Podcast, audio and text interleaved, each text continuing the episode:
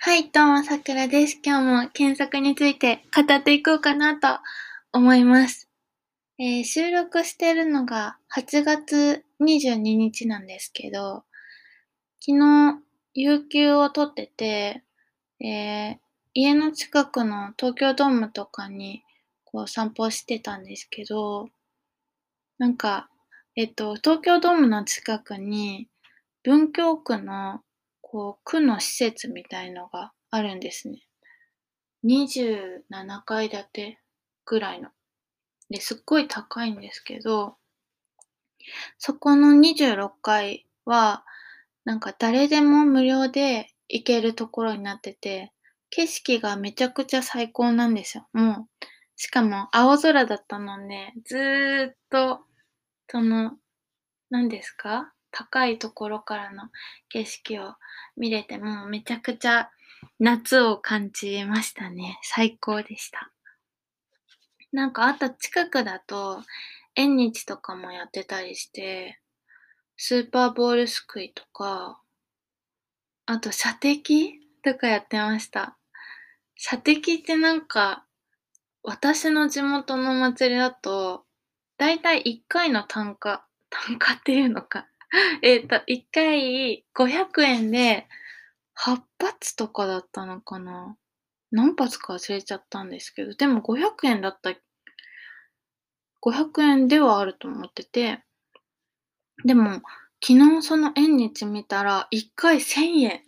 でした。割高と思って、でも、何、何発撃てたんだったかな ?20 発って書いてた気がします。で、1000円で20発ってもう、一口めちゃくちゃ大きいなと思ってたんですけど、結構お子さんとかもいて、えー、なんか、今の射的は単価が大きいなって 思ったりしました。っていう、はい、雑談はもうどうでもいいとして、えー、っと、今日はですね、えー、検索アルゴリズムを説明するにはどうしたらいいのかについて話そうと思っていて、えっと、それのきっかけになった記事が Yahoo! ショッピングの記事なんですけど、Yahoo ショッピングの、えー、検索のニュースとか歴史を見つつ、まあ、検索アルゴリズムってその事業者とかお客さんとかにどうあの説明していくのかっていうなんかのを知ったり、あの学んだり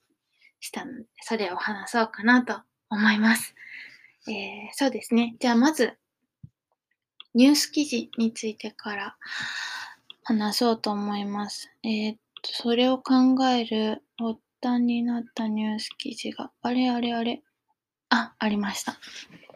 8月21日に産経ビズで公開された記事ですね。タイトルが Yahoo 出店基準や検索の開示強化、透明性向上へということで。本文短いので読みます。Yahoo は21日、通販サイトに出店を希望する事業者の審査基準を年内に開示すると発表した。商品の検索結果の表示順位の決め方についてもより詳しく説明する。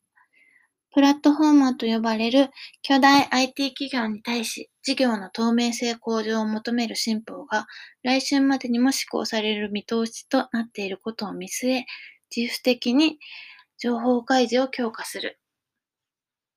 通販サイト Yahoo ショッピングへの出店を認める際の基準は現在非公表だが、新たに利用約款などに定めて開示する。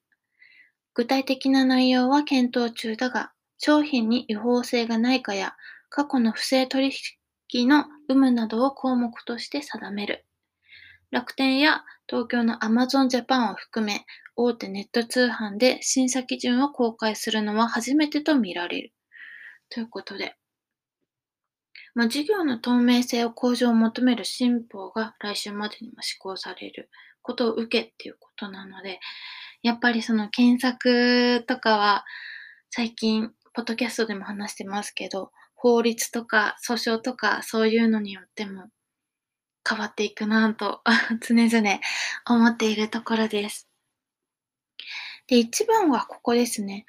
えー、商品の検索結果の表示順位の決め方についても、より詳しく説明する。ということで、今までも、えーと、説明はされてきたけど、それ以上に詳しく説明するといったことですね。じゃあ、今はどんな形で説明されてるのかっていうのを調べたんですけど、えっ、ー、と、まずはじめに見たのが、えっ、ー、と、Yahoo ショッピングのヘルプページにあります、えっ、ー、と、おすすめ順についてっていうのを発見しました。このおすすめ順っていうのはですね、Yahoo ショッピングで検索したときに、デフォルトで表示される検索結果の表示順をおすすめ順と言います。で、えっ、ー、と、その仕組みについてここで、えー、公式に解説されているので、そこの部分をちらっと話そうかなと思います。そのまま読みますね。おすすめ順について。おすすめ順は Yahoo ショッピング独自のアルゴリズムで算出された表示順位です。算出にあたっては、お客様がどのような商品を探されているか、お客様がどのような商品を購入されたか、えー、Yahoo ショッピングが認定したストアが支払う販売促進費の設定率など各種データを使用しています。Yahoo ショッピングはモール型のインターネット通販カタログです。その一部については、ストアから販売促進費をいただいていますということで、えー、おすすめ順については、どのような商品を探されているかとか、どのような商品を購入されたかっていった各種データを、まあ、変数として使用しているということですね。まあ、その、どのような商品を探されているかには、適合率とかも含まれますでしょうし、どのような商品を購入されたかっていう部分については、えっ、ー、と、まあ、購入履歴だったり、その商品の特徴量とかですね、そういうのも加味されてるっていうことが、この公式のページからわかりますね。えっ、ー、と、他にも、えっ、ー、と、表示され、表示じゃないや。他にも説明されているものとかも調べたんですけど、えっ、ー、と、Yahoo Japan のテックブログの方で、えー、紹介されています。えっ、と、商品検索の並び順を機械学習で作る Yahoo ショッピングの学習基盤事例紹介ということで、2020年3月18日に紹介されているブログ記事がありますね。えっ、ー、と、この記事はどういうことを説明しているかっていうと、Yahoo ショッピングにおいて検索ランキングをどうその仕組み的に決めているか、えー、で、そこには機械学習を用いているんですけど、具体的にどのようなそのシステムの構成だったり、えっ、ー、と、その、まあ、いわゆるランキング学習って言われるところですね、を、そのランキングモデルを作っているのかについて、えっ、ー、と、スライドが載って説明されています。で、ここでも結構詳しく、かなりわかりやすく説明されていまして、えっ、ー、と、このスライド記事は、えっと、 Search Engineering Tech Talk 2019 Autumn で紹介されたものなんですけど、私もその勉強会に参加していてですね、実際にこの、えっ、ー、と、資料を用いた発表を拝見させていただきました。かなりわかりやすくですね、えっ、ー、と、説明されています。スライドもすっごいわかりやすくて、すごい好きなんですけど、あの、そうですね。この話はどっちかっていうと、エンジニアとか、その検索システムに詳しい人向けに、えー、書かれているものなので、そういうシステムの構成とかランキングモデルがどうできているかについては、とっても詳しくてわかりやすい記事なんですけど、その、お客さんだったり、事業者さんとか、そこまでエンジニアリング技術に、あの、もうほぼわからないっていう方に対しては、ちょっとこの記事では難しいかなっていう感じがしています。まあ具体的な変数とかはここでももうあんまりは出てきていない感じです。で、他にも、他にももっとないかなって探ったんですよ。さすがに、まあこう、さっきの Yahoo ショッピングのヘルプページだけでは、事業者さんとしてはもっともっとその仕組みが知りたいよって思うと思うんで、で、調べたら、えっ、ー、と、これ、公式ページではないんですけど、えっ、ー、と、ブログを書かれている方がいまして、えっ、ー、と、Yahoo ショッピング検索結果の表示順について、ストアクリエイタープロに公開された検索ロジックについてという記事で2018年に、え、ー、と書かれたブログなんですけど、そのストアクリエイタープロっていうのが、っていうところに、ヤフーショッピング担当者が公開した情報で、そそのヤフーショッピング検索結果に関する細かい情報をえー、多分一部の、そのクリエイタープロに入っている方々に向けて説明したものがあって、それを公開している方がいたので見ました。えっ、ー、と、そこにはこう書かれていますね。えー、Yahoo ショッピングの検索結果のコツをご紹介。Yahoo ショッピングの検索結果おすすめ順は主に次の2つの要素が重要です。1、検索されたキーワードとのマッチング。2、その商品の販売実績、括弧アクセス数、購買率、売上などの複数の要素。まあ1は適合率っていうことですね。で、えっ、ー、と、続き読みますね。今回は主に1の要素、1、えーと、検索されたキーワードとのマッチングの要素についてご紹介いたします。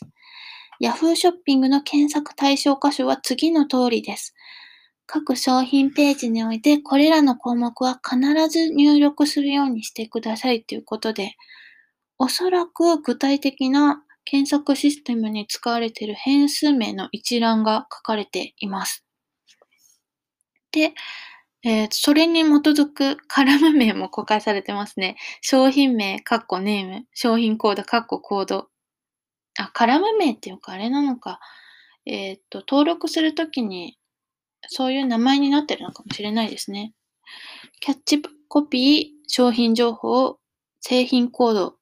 えー、JNN コード、または ISBN コード、ブランドコード、プロダクトカテゴリー。っていう、まあ、その要素の一覧みたいなのも書かれていて、その下には、まあ、リスト順位へのそれぞれの影響みたいなのも書かれていて、まあ、何個か読み上げます。えっ、ー、と、内容1、商品名内の先頭キーワードとのマッチ。で、これについてはリスト順位の影響は、検索キーワードが最初にマッチした単語の位置を見て、前にあればあるほど加点、後ろになるほど徐々に減点。っていうことで。あ、なんか、うーん、どうなんだろう。前にあればあるほど加点。まあいいや、次読みます。単語同士の近接具合。えー、リスト順位への影響。2単語以上で検索された際、検索結果で単語間の距離が近い場合に加点。単語間の距離が離れるに従い徐々に減点。これ単語間の距離って、その、検索に関わってる人ならわかると思うんですけど、これって誰向けなんでしょうね。その、パッと見事業者向けかなと思ったんですけど、ちょっと、と、ちょっとエンジニア寄りなのかな？まあでも事業者向けっぽいやつです。あ、次読みます。商品名内の就職文字。減点対象、えっ、ー、と、リスト順位への影響は、減点対象文字が含まれた回数で減点。で、減点対象文字の就職文字っていうのが、えー、びっくりだったり、えー、星だったり、音符だったり、丸だったり、四角だったり、三角だったり。うんうん。で、四つ目が、商品名の文字列、括弧文字数。リスト順位への影響は、商品名が平均分布。この平均分布っていうのは Yahoo ショッピング内での商品名の文字数の平均ですね。以上に長いものは減点と。うーん。で、5個目が、プロダクトカテゴリ名マッチ。リスト順位への影響が、検索キーワードが商品の登録されているプロダクトカテゴリ名とマッチしている場合、加点。ということで、もうそういうのが書いてあるんですけど、まあでもなんか他にもいろいろこのこと書かれてますね。検索機能のアルゴリズムはすでにアップデートされてるらしいですとか、え、っと、これどこからの引用か、おそらくそのストアクリエイタープロからの引用だと思うんですけど、こういうのも書かれていて、Yahoo ショッピングが公表する表示順位を上げるコツとは、商品結果のけ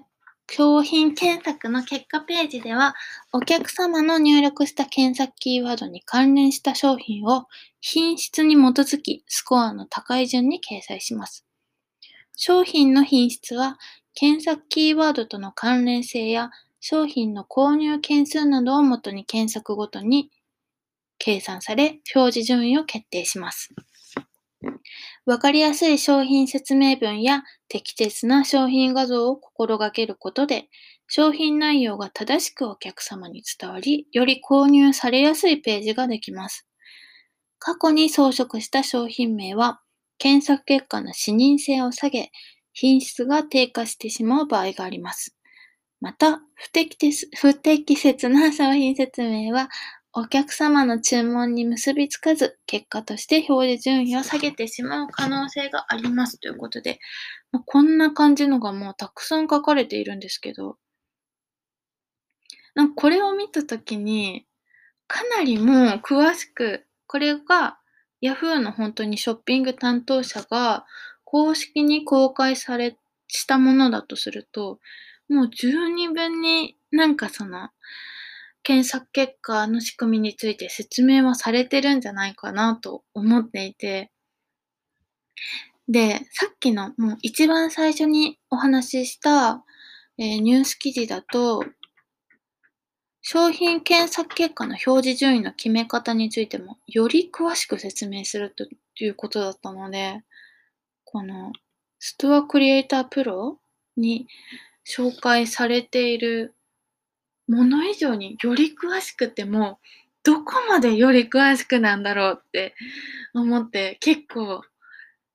本当にどこまで言われるのかなって疑問に思ってます。本当に。しかも今、システムを機械学習でやっているっていうこともさっきの記事で分かったんで、そのシステムを分かりやすくどう、どこまで説明、あ雲がいる。ちょっと雲を取ってきます。あー、やだな。あ、もうダメです。もうダメです。あー、もうダメ。もう、雲はダメ。捕まえられませんでした。あ、もういい。もう検索のことしか考えない。いいです、いいです。あ、もう一旦見なかったことにします。雲はいない。えー、で、えっ、ー、と、ストアクリエイタープロ、そうそう、ストアクリエイタープロね。で、えっ、と、そう。まあ、これ以上どうやって説明するんだろうなっていう疑問のところでしたよね。で、そこについて、あの、話してた途中でしたよね。で、えっ、と、まあ、そうなんですよね。そ、そこについてまず話すと、なんか私も検索の担当者だった時に、本当に検索のその表示順ってどういうふうに決まっているんですかって、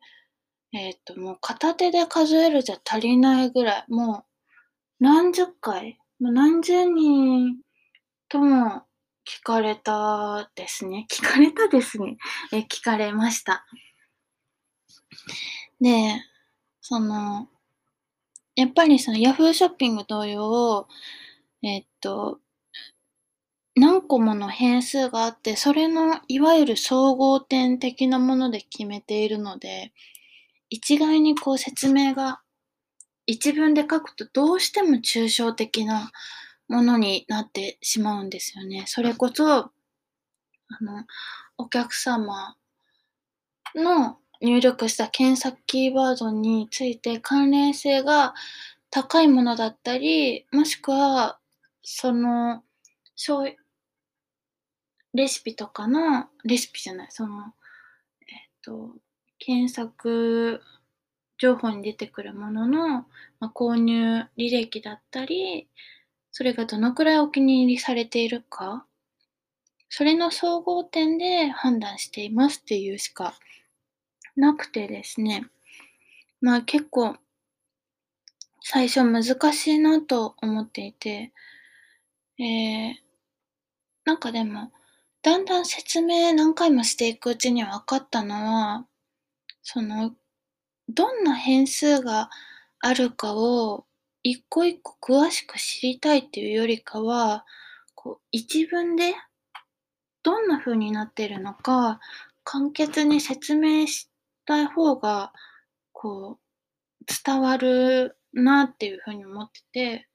最初の頃は、これとこれとこれとこれとこれとこれと、点々点の変数があって、まあ、ここのやつはこうなってて、で、えっ、ー、と、こうなってこうなって、こうなってますみたいな。いわゆるなんかこうシステマチックというか、本当にシステムの、検索のシステムのやつをただ文書化しただけだったんですけど、なんか本当に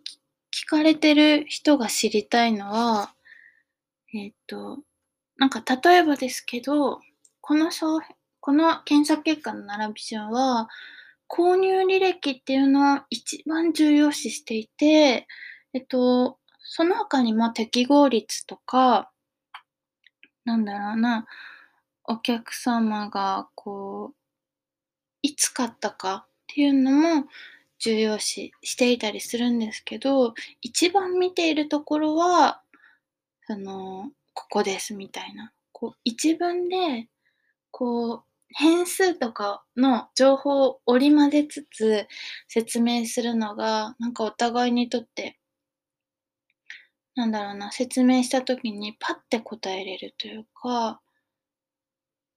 のが、こう相手にとっても伝わるし、自分にとってもそれがやっていくうちに、あ、これが最適解なんだっていうのが分かった感じ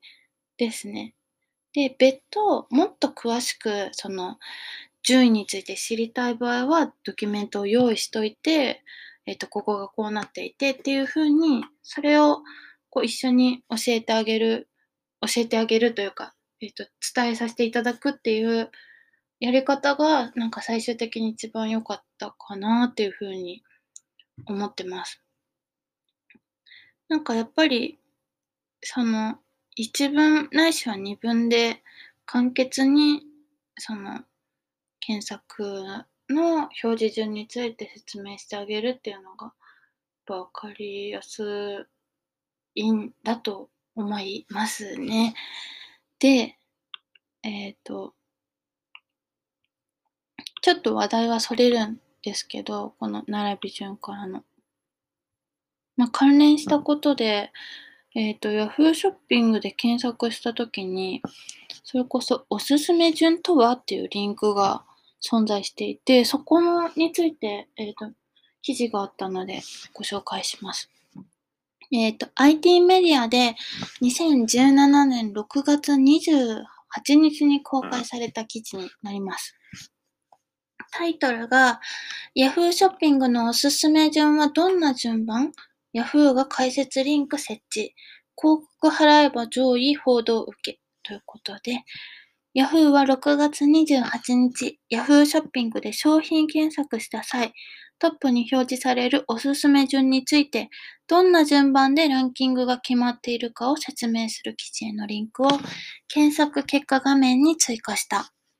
広告料金を支払えば上位に表示されるなどと一部で報道されたことを受け、わかりやすい場所に解説を表示することにした。ということで、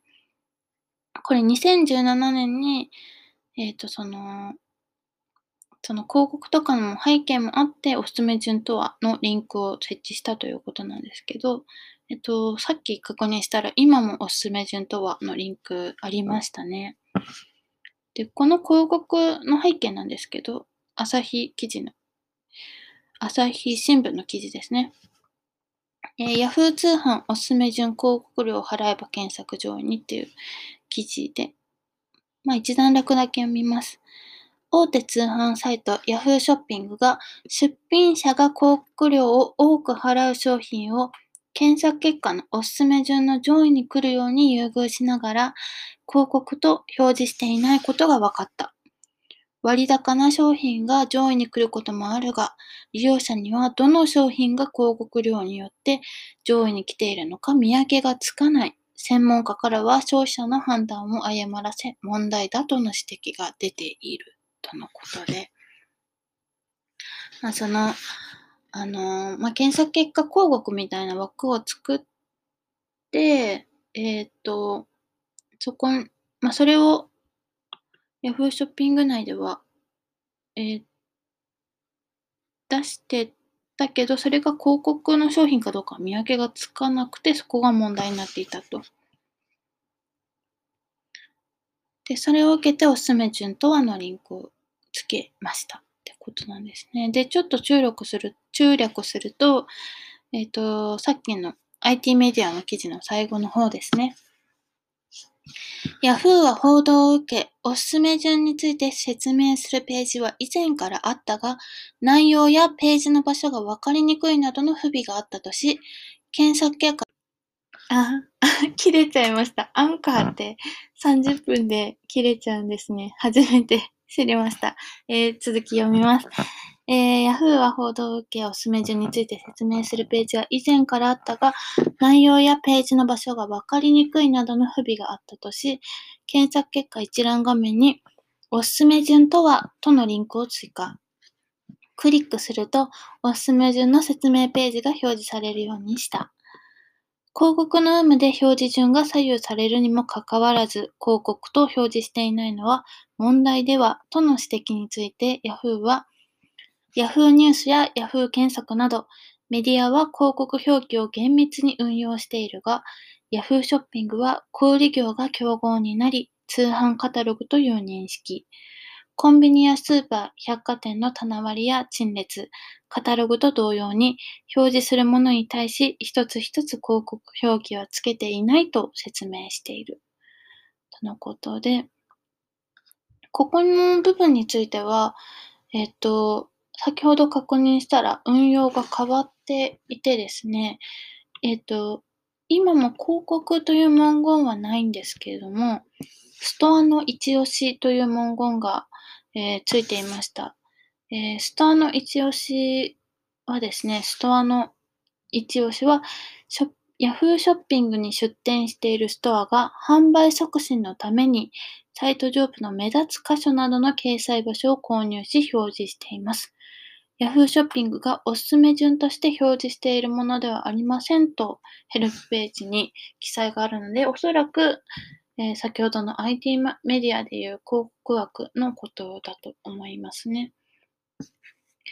で、このストアの一押しとはについても、おすすめ順とはのリンク同様に、えっ、ー、と、検索結果ページに毎回表示されるようになっていて、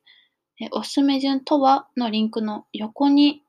ストアの一押しとはのリンクが表示されるようになっています。そうですね。なんか、極論を言ってしまえば、このおすすめ順とはストアの一押しとはっていうのは、一回ユーザーさんに理解してもらえれば、マイページ検索結果に表示、えー、をしなくても良いかなとは思うんですけど、やはりこういう議論が巻き起こってしまった以上、つけざるを得ないのかなと思ったりしています。な個人的には、その、検索結果ページっていうのは、ユーザーさんが求める、その、ものに対して、それを解決する術を、こう、表示するのが一番だと思ってるので、どっちかっていうとその、こういうおすすめ順とは、ストーンの一押しとはのリンクは、まあ、極力その情報量を少なくするというか、よりお客様がここで行ったら商品を見つけやすくするためには、それはなくてもいいことなのかなって思ったりもするんですけど、まあでも、まあつけざるを得ないのかなとも思ったりしますね。ちょっと、なんか30分で途中で切れちゃったから、どこまで 喋ったか、正直あんまり分かってないんですけど。まあそんなこんなで、今日はいっぱい喋っちゃいましたね。Yahoo ショッピングについてだけなのにこんなに喋っちゃいました。本当はもっと3、4つ記事があったんですけど、途中で雲が出たり、いろいろあって、じゃあこんな感じで終わろうと思います。ありがとうございました。あ、えっと、もしよかったら、えー、っと、ポッドキャストのページに、えー、えっと、お便りフォームがあったり、えっと、自分のツイッターのページでもお便りリンクのお便りのリンクの方もがあるので、何でもいいので、ぜひ投稿してみてください。ということで、今日はこんな感じで終わろうと思います。ありがとうございました。